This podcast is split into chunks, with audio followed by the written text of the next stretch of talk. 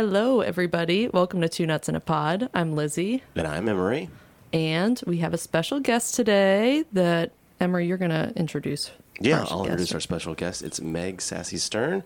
Uh, I've known Meg for a few years. We've known each other as uh, volunteer clinic escorts. Uh, and Meg does work uh, with abortion and access to abortion. And I get, did I get that all right? Do you want to? That's right. Okay, I got it all right. Good. thanks. Okay, check. uh, so thank you so much for joining us today. Very excited to have you on the show. And I guess we'll get right down to business. Sure. Okay. Well, um, so yeah, you're listening to Two Nuts in a Pod on 1065 Forward Radio. You can listen to us anytime at forwardradio.org. You can find us on streaming services. Actually, you can find us on any stream, any podcast streaming service. You can find us. Um, you can also find us on social media platforms, Facebook and Instagram. Instagram, it's Two Nuts in a Pod with the number two, Two Nuts in a Pod. And Facebook, it's Two Nuts in a Pod with two TWO spelled out. And you can also email us anytime, 24 7, 365 at two nuts in a podcast at gmail.com. One of our 700 interns will answer in a timely fashion. We always say it's within one hour to one year they will answer your email. So Yeah. you'll get an answer sometime, whatever. I think that's a fair window, right? Yeah, it's not like, you know, we're not promising too much here. We're just we're on a limited budget here.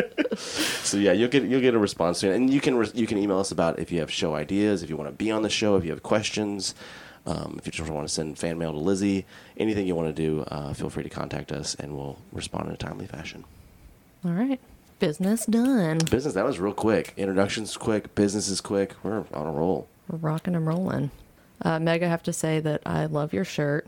It Thank says "Stand with Black Women," and definitely along the lines of like the work that you do, because I feel like that's a big conversation right now too. Is particularly, you know, how the Roe v. Wade reversal affects Black women. For sure.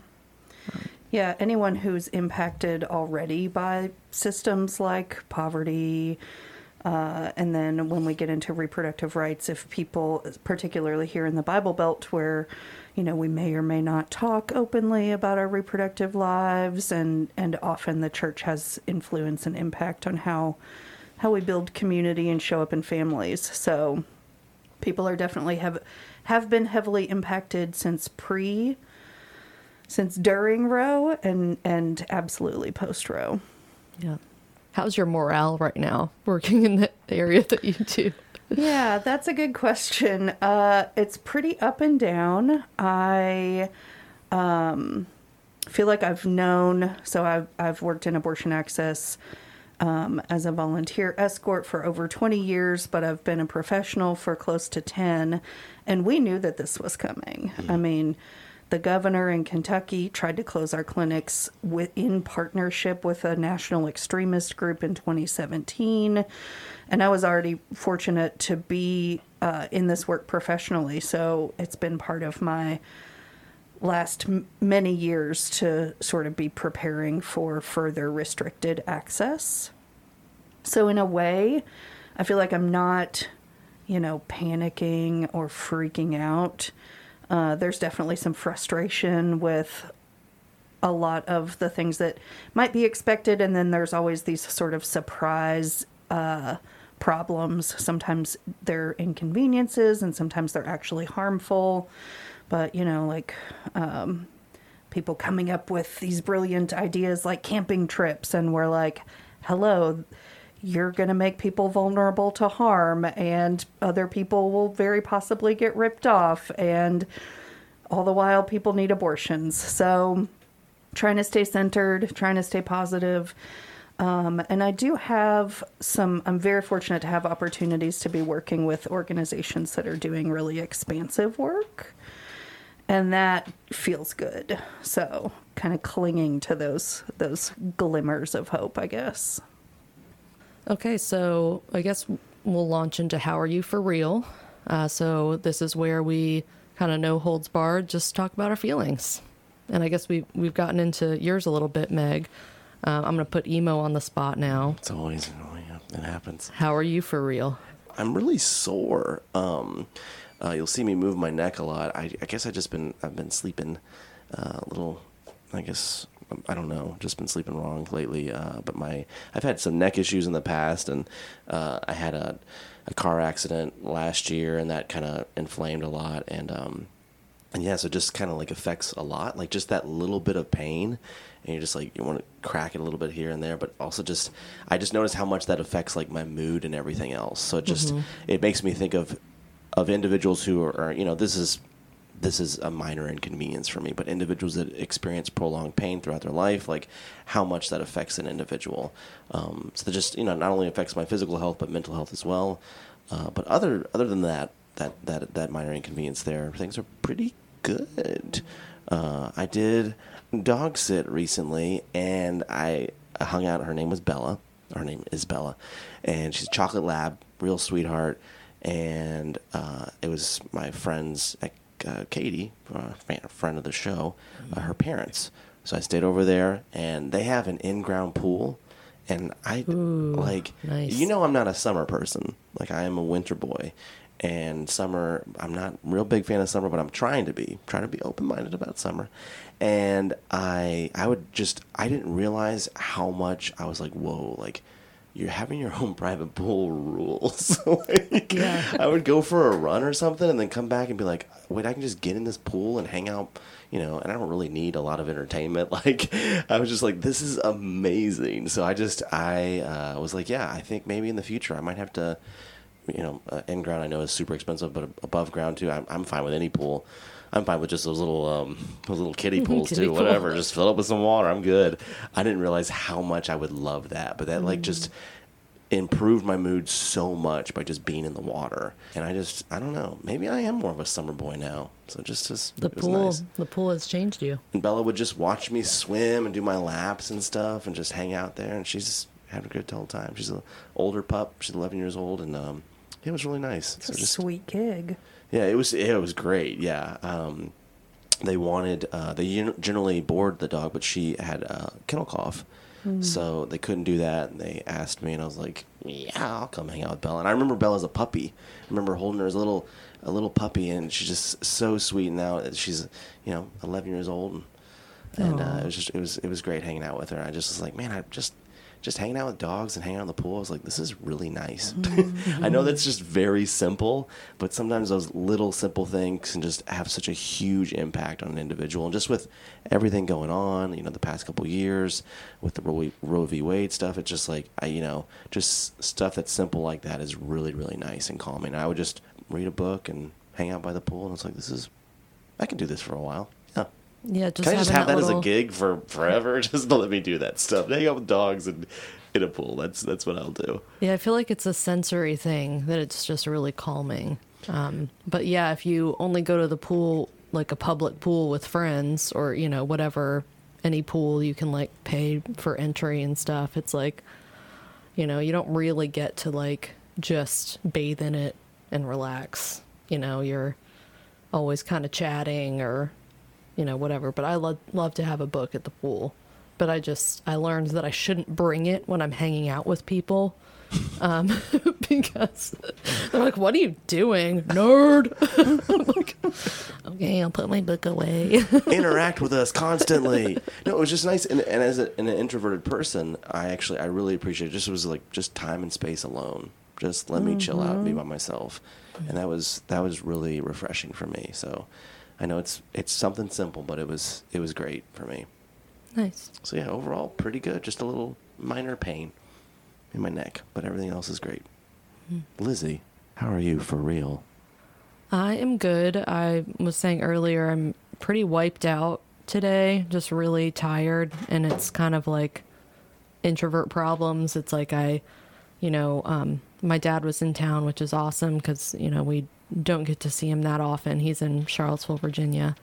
So, like, here in Louisville, even though we're from Virginia, I've got my sis, my two sisters, and my mom, and two nephews here in Louisville now, where we used to all be kind of spread out. So, um, you know, having my dad visit, it's like almost the whole family together, and um, it's you know, I love spending the time together, but there's that like pressure when someone's here that you don't get to see all the time to like always be available you know, it's like the moment you wake up, it's like, where are we going? What are we doing? And then goes like the whole day.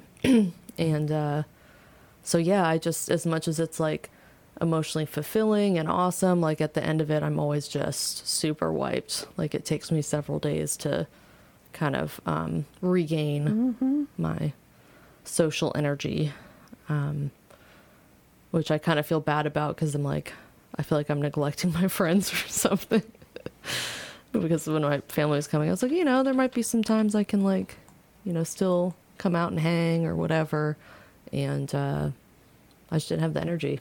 Whenever there was a spare moment, I'm like, I'm going to just lie in my bed and stare at the ceiling and not think thoughts. It's real. Just yeah. Mm-hmm. I can yeah I can understand that. Well, I'm glad you were able to see your dad. That's really good. But uh, yeah, I Yeah. can understand that, uh, especially like that that constant pressure to like be doing stuff all the time. That's why mm-hmm. sometimes I, I talked about not liking summer because I I would feel that pressure to be like, oh well, it's so great outside. Go outside, do stuff all the time. I'm like, I just no, just as you said, like just sometimes I just want to sit in bed, just look at the ceiling. Yeah. Like, hey, what are we doing today? Well, actually, I want to sit in bed and cry for a lot of the day. So, what do you want to do? This time was nice though because I feel like, uh, you know, our house. So we've got like three different houses to hang out with when family's in Louisville. Um, my mom's, my sister's, and mine. And so our house is kind of like the chill watch movies house. Um, and with my sisters both having toddlers, you know, they need to go home earlier. And so you know, I got to just chill and watch movies with my dad, which is super fun. We watched Jaws, which I watch every summer. Um, it's just like super nostalgic. And I also, I swear, Richard Dreyfuss hits different when you watch him when you're older. like, I, I got a crush, just saying. Also, he looks like my husband, so that's Yeah. part of it. No, I was I was watching it and I was like, oh my goodness, that is that's Seth. Like it's like it, just the way he looked, the way he talked, his mannerisms, the way he laughed. I was like, The curly hair. yeah, Yeah. kind of a smart ass. Like it's just like, yeah, this is this is uh this is Seth right here. This is great. 100%. Yeah. But yeah, to me, he's of the three. I mean, because I think a lot of people think the the the the ga- main guy, like the sheriff of the town or whatever, they think he's like the the hottie. But I, I think he was supposed to be the hottie when it came out. I think it's Richard Is that Dreyfuss. you think? Well, it's like mayor versus scientist, right? So, Yeah. Mm. however, we may or may not have idolized, you know, certain officials, but I think I think now science is a lot more sexy Oh, that's Yeah. true. as far as like, you know, cultural narrative. So yeah, it's I think it's definitely what more widely accepted to be like nerdy smart these days. Very true. And that's why Richard Dreyfuss hits Was differently it now. was he the mayor or a sheriff? He's sh- sheriff, yeah. And then the ma- oh, the mayor was like the short, bald guy. The mayor's like, we're not shutting Yeah, this city down at definite- all. The Right, mayor is yeah. definitely a bad guy. Yeah, and definitely who cares about a cop too? Like cops aren't sexy. Yeah, they, Not anymore. They're scary. Cops are not sexy. yeah. He's he was supposed to be the heartthrob in the movie, but it is it's Richard Dreyfuss. Yeah. Plus, he was like a husband, Oh, was wasn't he? Like, wasn't Oh. he mean to his wife a little bit? I don't know. I just I did notice He- like his wife is just not developed at all. I think she's just there to, you know, To be a what? to be a mom, to be the supportive wife. and, Yeah. the cop's wife. You know, be sad when he goes out to shark hunt. Like I I know nothing about her as a character. right. Well, I'm glad you get to spend that quality family time with your dad. That's yeah, I'm really talking nice. all about the movies, not about other activities that we did. We basically we ate a lot of food. Um, that's our, you know, that's the other big thing about family time is just Mm-hmm. eating a bunch of food together. Yep, my family does that. Food is love. And you get to like show them places like I'm trying to get him to try every good pizza place. Mm. Different times that he, we had Wick's this time, but um, yeah. Wick's was my first uh, job. First- Really? Yeah, when I was, well, I, I like did grass mowing and stuff when I was like 15, but when I was 16 Wick's, I was a host and busser at the Wick's in Middletown. It no longer exists there anymore, but yeah, and I got fired from that job. So Dang. Yeah, that was not a not the best start. I was really I did a lot of like this uh, restaurant jobs when I was a teenager, and I I, I got fired from several of them. So I was really not a good. Not I mean, a who dime a was dozen, a right? who was a good worker when they were a teenager? I mean, you're getting paid like 35 cents an hour anyway wherever you work. So I worked at they Pi- know what they're getting. I worked at Pizza Hut one year, and they uh, they gave me a button that said that you'd been here one year, and it said one years on it, and it also they gave me a quarter for a raise. And I was like, oh, cool. You're like, yes. now I make six twenty five an hour. but I was talking to my parents. I loved those jobs, but yeah, I was. Um, I didn't get fired from Pizza, but I got fired from a few other places, unfortunately. So. Yeah. Apparently at Wick's you're not supposed to like eat a frosty from Wendy's in the middle of rush. Like that's not that's oh. frowned Oh. upon apparently. But I hmm. was hungry and I hadn't taken a break, so hmm. whatever. Mm-hmm. I stand by your decision. it was a delicious fry. I remember it was very tasty. but that's good. I'm glad you got that time with your dad. That's really cool. Yeah. So Meg, how are you for real? Is that a good enough answer? That's it. Yeah, there was a lot packed into Yeah. that side. It Yeah, I'm okay. I'm hanging in. Uh, as as we kind of mentioned at the top, uh, things are are grim and and somewhat wild. Um, and here we are, right, surviving the times. So I'm getting ready to go on a grand adventure, which I'm excited about. I'm really excited about this like next adventure that I'm gonna that my is sort of part of my professional path, and now and, and it includes like leaving my home for a period of time to go work on a project, and so now I'm, I'm like have to do all of the things before I'm gone, including like get my house ready for somebody to come stay in to sit the dog. And so trying to wrap up some projects also find that kind of quiet time and recharge social battery recharge and had two weird so i usually don't remember my dreams and i had two vivid stress dreams last night. So i'm like is this is this the is this the pressure coming out? So uh yeah just noticing that but i'm mostly feeding myself at least two meals a day right now. So doing good with that. Mm-hmm. And mostly sleeping more than seven hours at a stretch right now. So nice. two two check marks there at least. Yeah. I like those as just kind of like a, a base level. You know, if if you are really stressed out or you're having mental health issues, it's like, you know, thinking about like, okay, so what I can really focus on is just like nurturing my the body. things i can do yeah. Yeah. oh and i'm taking my meds um, every day so three checks there. yes. yeah That's i a good used an app for a little while i even said to my therapist like oh i want an app to that'll gamify my morning routine for me and she was like oh well here you go like immediately knew about this app that has like a Dungeons and Dragons sort of sub sub theme, which means nothing to me, but is probably really fun for some people. So anyway, so it, it lets you like you know there's like your dailies, which is like meds and teeth and you know cer- whatever meals and exercise whatever it is you you set it all, and then there are habits, so whatever that is, and then a to do list, and you can rate things from like hard to easy, and then of course you get wellness points or take hits if you do or do not do your things. So Wait, what's this app? it's called Habitica. Habitica. It's pretty cute. I have fallen off the wagon, but I had earned like a flying pig that I was riding and like a, a pet cactus and some pretty cute accessories. So, uh, you know, I was in top form for a little while there. It's good.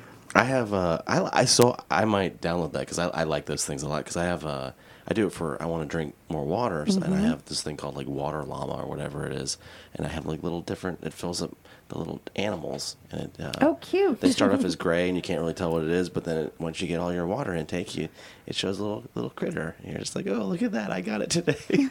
nice. and I like those little things. I'm like, oh man, I gotta get this otter today, so I have to drink more water. That's great. You're like, I'll have to pee 20 times, but it'll be worth it It'll be for worth this it small just digital to pet. see the otter for 10 seconds. Mm-hmm. the That's little nice. things. Yeah. yeah. I feel like that app might stress me out just because I'm like, I don't know, like I'm, I really beat myself up if I don't do all the self care things. Mm. Yeah, I'm that perfectionist student, so I'd be like, oh my gosh, I only got one llama today or whatever. Well, you only get one animal per day, so if you got one llama, that'd be a good I only thing. got half a llama today. this llama doesn't have enough water. I also think, oh, I have to give the llama water too, because Mm-hmm. I, you know, otherwise we don't see him. So, uh, yeah, that's very. But So yeah, I it's like a caretaking. Yeah, yeah. I, I, I've bestowed that upon myself as the caretaker. but I can also understand why it does, like, yeah, that perfectionist tendencies are like, oh, I didn't complete this task, so I feel like crap. But, like, I do like just noticing those th- those three things you notice, like check marks, like, because we can dwell so much on, like, what we're not doing, Mm-hmm. but focus more on what you are doing. And, and those three things are, are critical. So, I saw someone on TikTok talk about, I can't remember the exact term she was using, but, you know, finding some activities or at least one activity that no matter how bad you're feeling, that's something you need to do to feel grounded every day. Mm-hmm. And if it's too hard to do on your bad days, it's not your base level. So mm-hmm. examples would be like cuddling with your pet um, you know something that's easy to do every day that you can feel like check you know the the way yeah. that you i think that's important to look at everything especially when you have mental health issues. Every little thing you do to kind of self-care mm-hmm. is good to check off. But yeah finding that little thing that just makes you feel kind of grounded and human when you're feeling bad and you can go well i did that thing. Mm-hmm. You know for me it's like cuddle my dog. I love doing that. I can do it no matter how crappy i feel and it's good for me and it's good for my doggy so Yep. win-win and who wouldn't want to cuddle with Phoebe? phoebe is the best She's a great cuddler. yeah although she hasn't been sleeping with me lately i think i've been rolling around too much for her Yeah. But I, when I wake up and she's not there, I'm like, mm. baby, where are you? you know, I used to have in my planner because I, I still do a, a, a paper planner. Um, it was just wake. That was the first thing. Was just wake. It was literally just get out of bed. It was mm-hmm. that. It's. I know to some people that seems ridiculous, but to me it was like, hey, like this is just me, like taking that first step. Yep. And that's important to me. So oh yeah, if you've ever had, you know, major depression or any sort of like chronic illness that causes fatigue or any mental health issue that causes fatigue, you know, getting out of bed and waking up is a big deal. Mm-hmm. So yeah, you should pat yourself on the back just mm-hmm. for doing that. All right, well, I think we're ready for our break. And take a quick little break ski, and we'll be right back.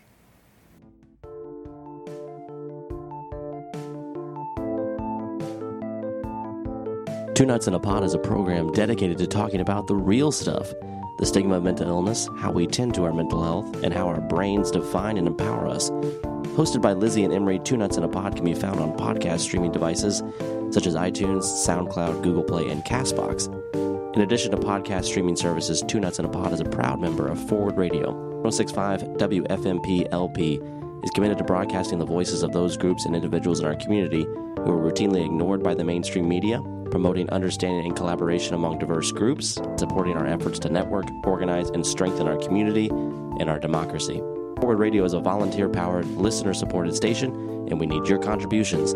Just go to forwardradio.org to donate or get involved.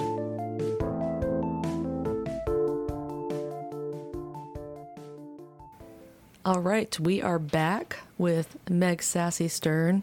Very, very cool name. And uh, this is the part of the show where we would like to hear from you, Meg, on just kind of what your formative mental health experiences are like, or just kind of what your story or background is when it comes to mental health.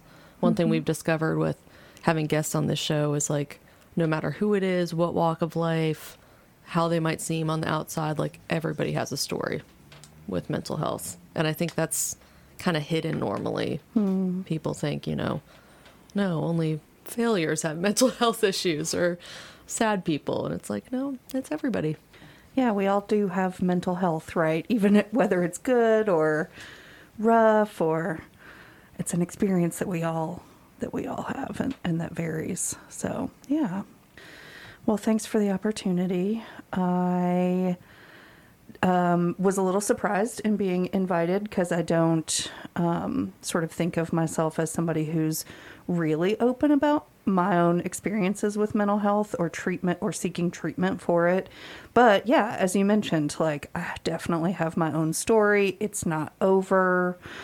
Um, and I'm somebody who's like really passionate about healthcare and access to care and normalizing things that are often um, either not addressed or only whispered about um, and sometimes heavily stigmatized. So, mental health care unfortunately falls falls into that for a lot of folks. So, uh, yeah, I'm somebody who has, I think, always kind of believed anybody can benefit from therapy. And based on my own experiences, it's been interesting to kind of learn how I can interact with different treatment systems to actually benefit me. So, on a personal level rather than like on a community level. Uh, yeah, so the micro level it it took a long time i think for me to recognize the impact that my day-to-day circumstances were having on my mental health so from an early age. I've been a really hard worker. I've been a doer and a fixer and a people pleaser.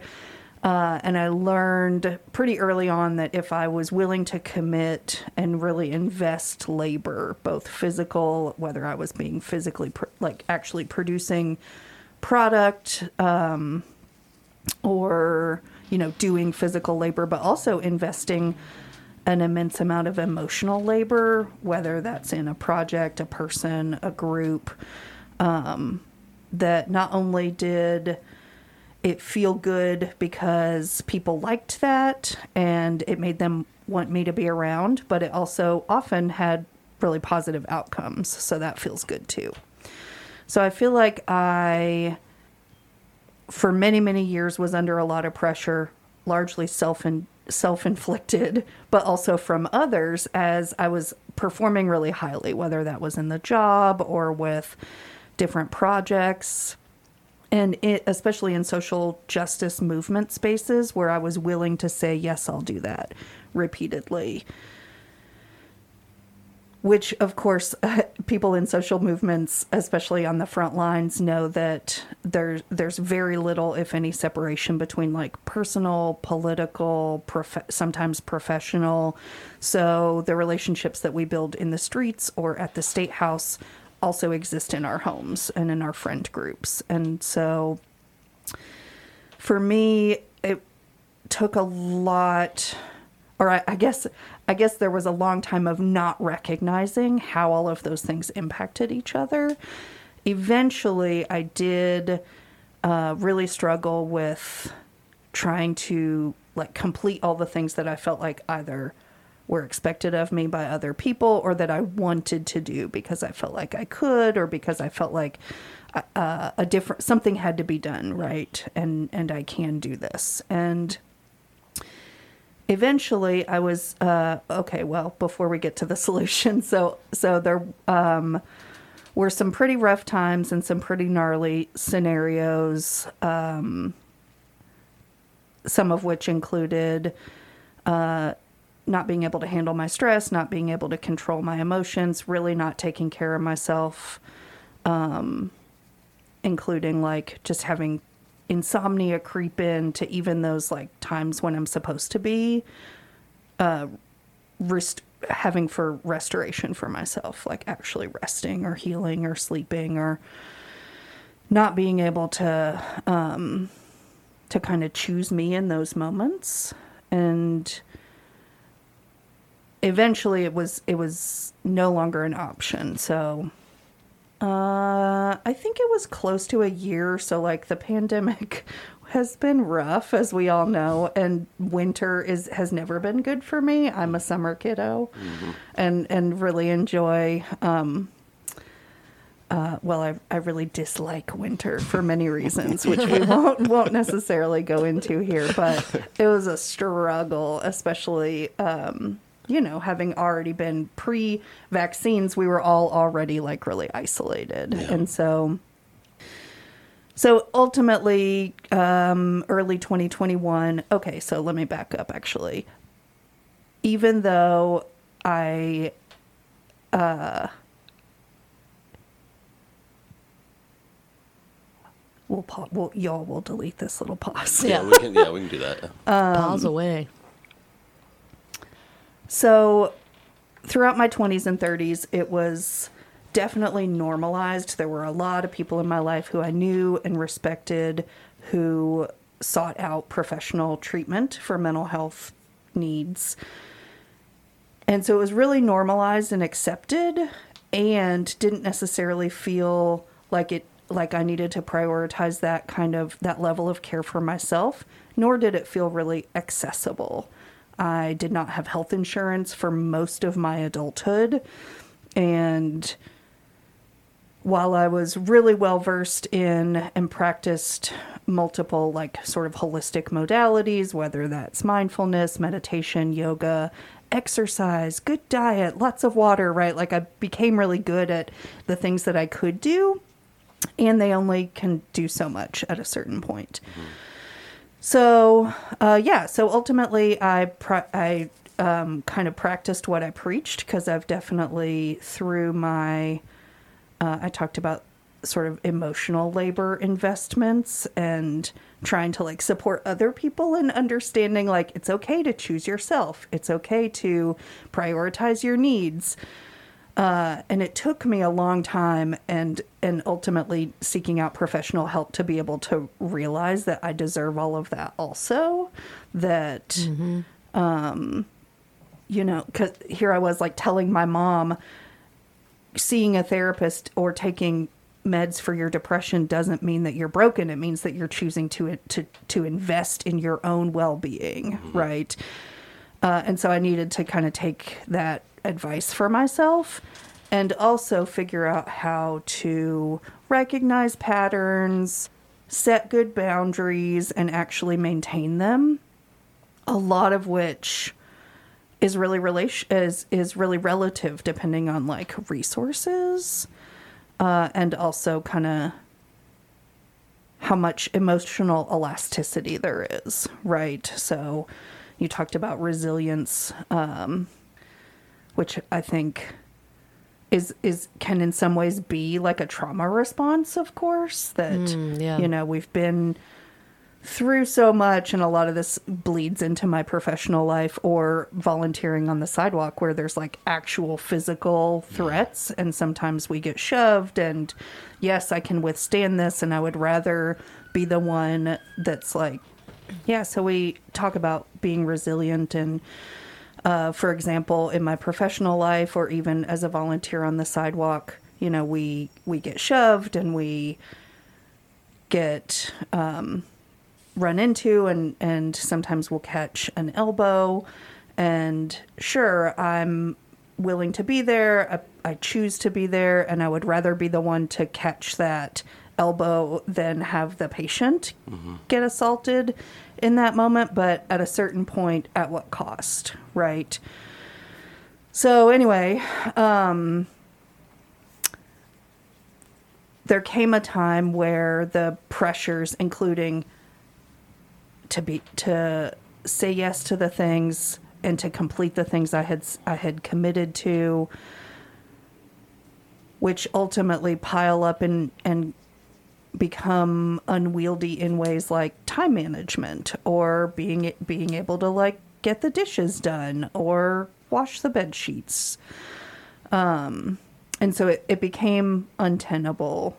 And I ended up, let's see here, I sought out first I, I made an appointment with um, so again like not a lot of access to health care and i've had my, definitely my fair share of like neg- negative experiences with healthcare with seeking healthcare. So whatever that whether it's gynecological care or the dentist as a kid or sitting down with a therapist there's there's vulnerability and there sort of needs to be a level of trust i think especially if we're to be working um, on on these really important issues and so uh, as a as a as an adolescent and in my teens, I had had some interactions with mental health care professionals, mostly because of like social or family circumstances, and and I had mi- mixed experiences there too. Um, having not had easy access to care and having long kind of taken responsibility for my not just my own care but also built systems for community care. Uh it took a while and at a certain point i had to piece together my own care plan. So first i sought out an assessment uh, with my primary care provider where i where i and then i started medication for severe anxiety and mild depression.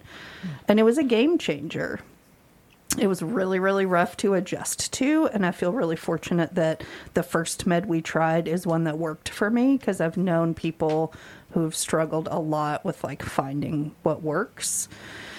So and um and in conjunction with starting meds i also started talk therapy which has been good and a mixed bag. Uh it definitely for me particularly as somebody who's involved in social justice movement spaces. I'm a queer jewish femme in the south and have my own uh, there's generational trauma and there's like just existing in this lifetime experiences.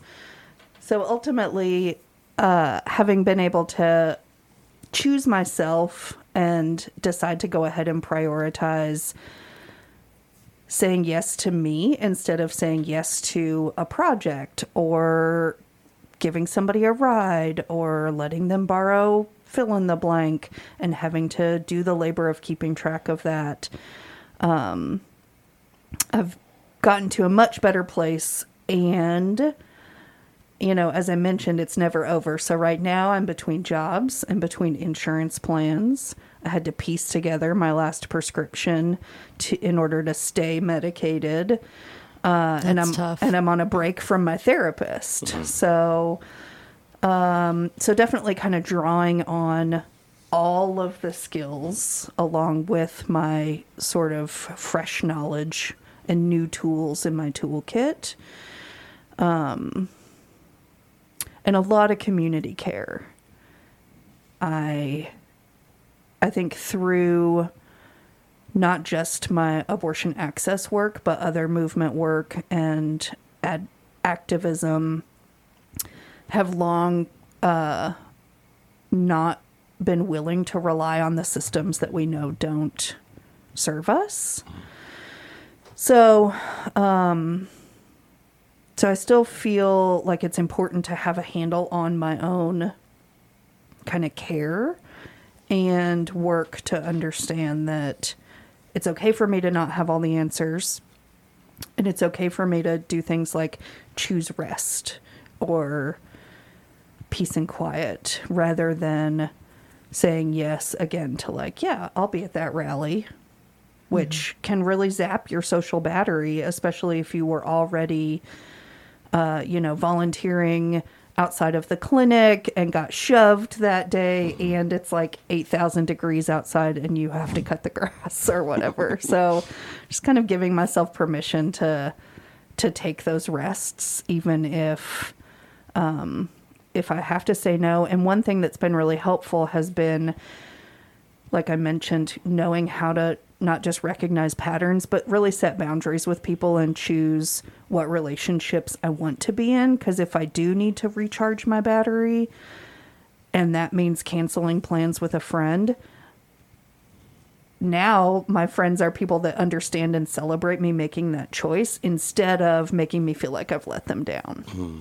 Yes. And like having those people in your life is so important because there are some folks who will, you know, even unintentionally, uh, kind of give you the sense that you're disappointing them instead of, you know, recognizing your own autonomy and the fact that you have needs outside, you know, th- like that's so healthy. I think, you know, burnout is so high in like, you know, any sort of social work adjacent profession. And, um, you know, I feel like I have seen people who, you know, they do, they, they can carry on like, you know, for a little bit, not taking care of themselves and just focusing on the work. And there's, there's probably some sort of release in that, like this release of the self almost.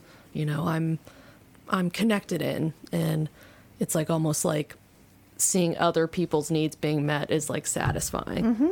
But I don't think anyone can sustain that. No, not without take not not without maybe very wealthy people could, right? like because that's what I keep thinking of is that it takes resources. It takes being able to know that your bills are paid or that you know your shoes don't have holes like all the things right and i i need a bed and a roof if i'm going to get that consistent 7 to 8 hours a night so.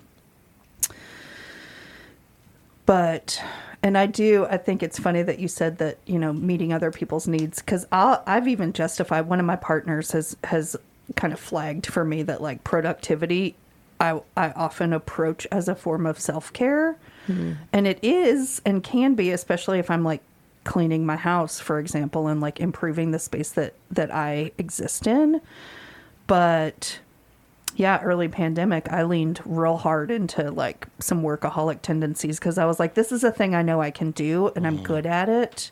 Mm-hmm. But yeah, at a certain point, when does my battery get charged back up? Mm-hmm. Yeah. So, Meg, I liked what you said too about being able to uh, kind of extend, like, understand other people's emotional needs and respect their ability or their need to take care of themselves, but that it was harder for you to turn that back towards yourself. And I think that's so interesting because I think self compassion is so hard for so many of us. Um, so, were there certain anything from that shift into self compassion that, or, or there things that helped you make that shift into self compassion? That's such a good question um, because it, it that is something I really needed help with. Like I had to have other people pull me there. Um, I was gifted a one day retreat and restore, and again, gifted, right? Like I would have had to pay. This requires not just financial resources, but time, right? Like if I was a parent or had to take the day off work. But I had the privilege to be invited to this one day rest and reset, I think it was called, little session with a coach that took us through some guided meditation.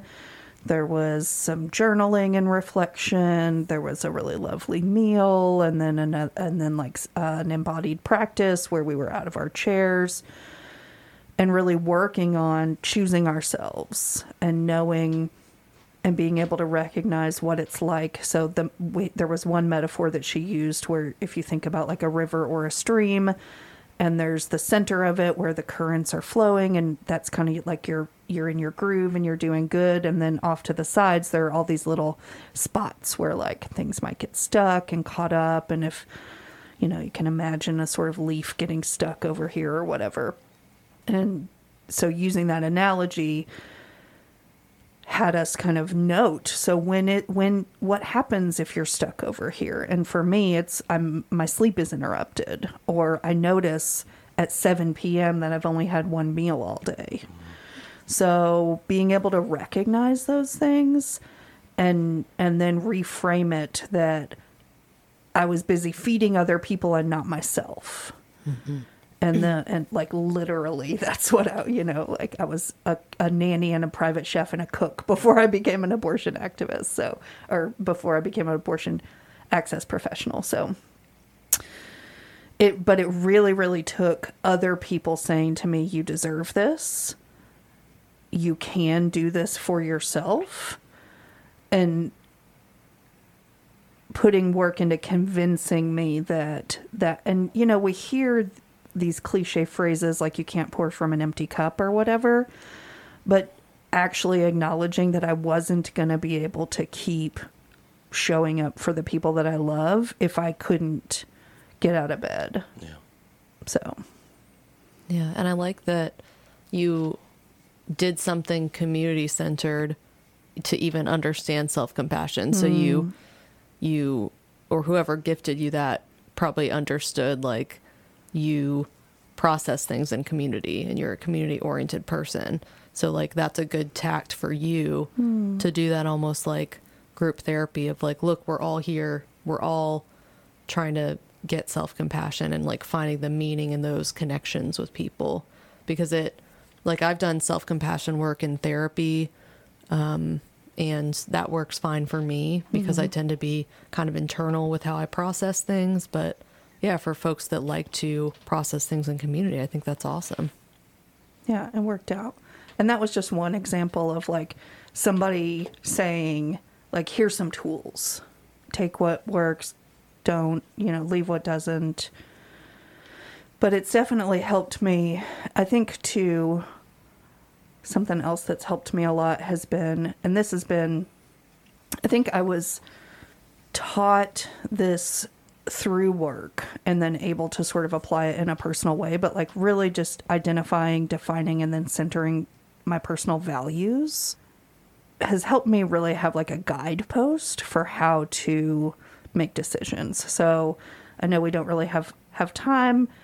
It would take all day to talk about my relationship status, but I'm a polyamorous person and being in relationships with different people at different times, particularly in different ways, whether, you know, you and I might go on trips together and that's it. And you and I might watch films with the kids together and kind of show how we show up and how we build these relationships requires, for me anyway, an analysis of what kind of friend or partner I want to be. And so knowing and centering the values that I have helps me, whether it's about how I build a relationship with a partner or start a project with um, a group that wants to whatever share information about abortion access for example. So my personal relationship values are to respect autonomy and celebrate joy and i think that that is helpful for me. I kind of like put words to that not too long ago and i've been kind of sitting with it and I think it's a good way to kind of approach the rest of the things around me as well. Nice. Meg, thank you so much for sharing that. I think all of that is going to be so helpful to a lot of people.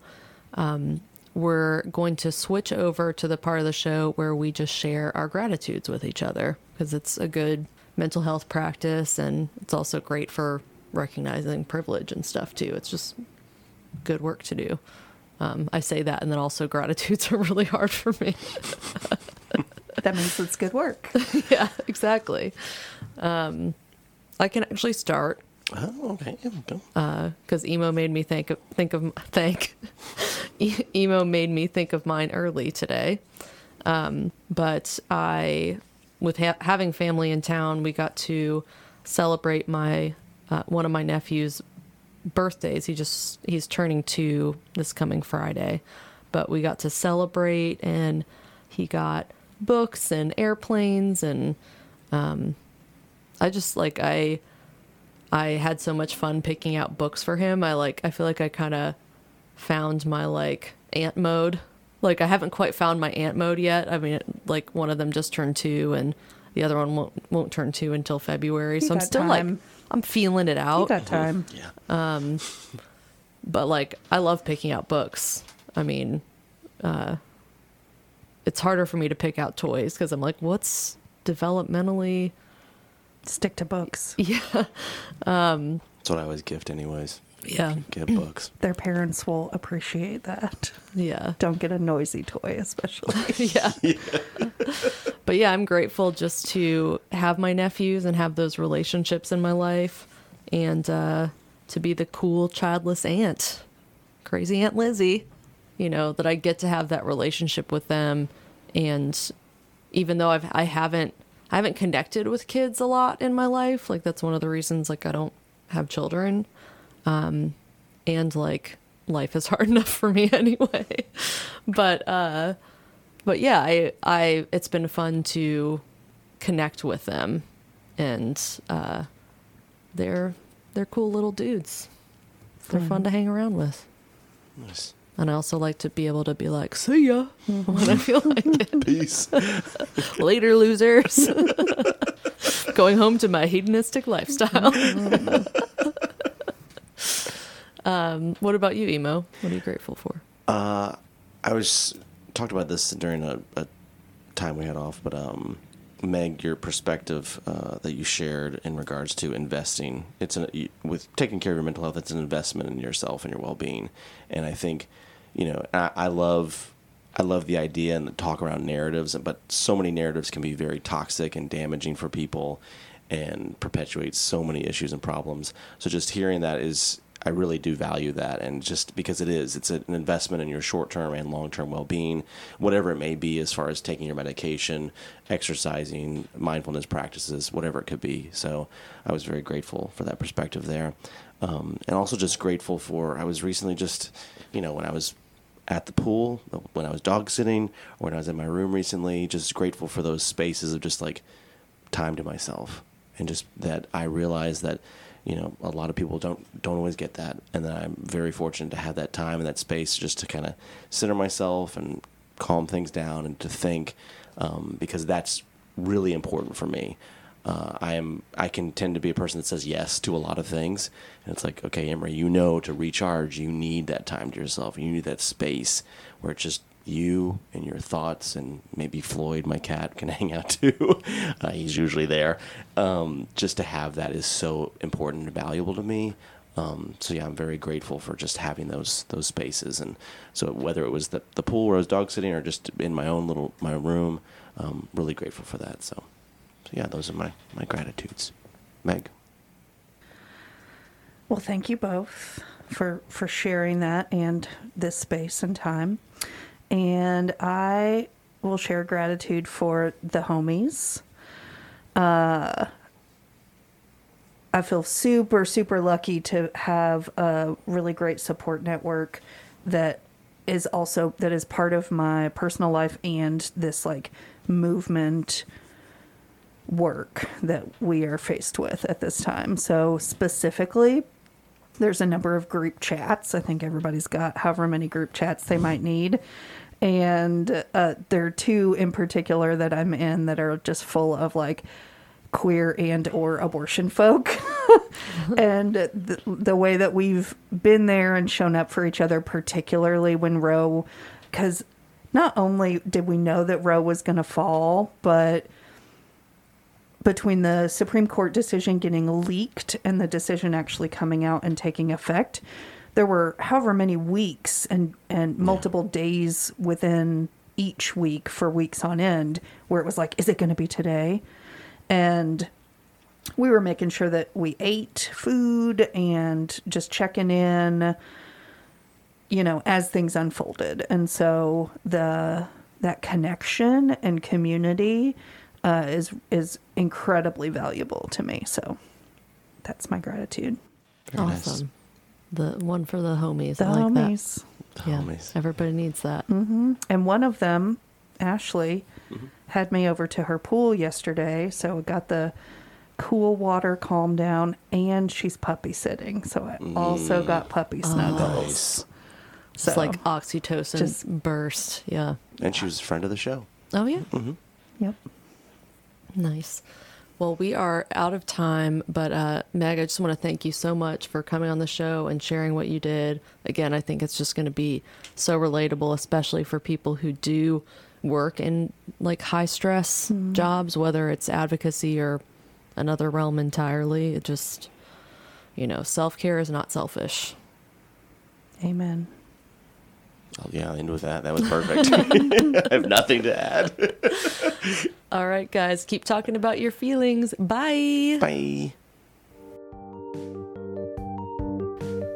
Thank you for listening to Two Nuts in a Pod on Forward Radio. Please keep in mind that we are not mental health professionals, and all of our opinions are based on our personal experiences. If you'd like to speak to a trained professional, call National Suicide Prevention Lifeline at 1 800 273 TALK. That's 1 800 273 8255. The crisis line is available 24 hours a day, 7 days a week. Original theme music for Two Nuts in a Pod was composed by Neil Lucas.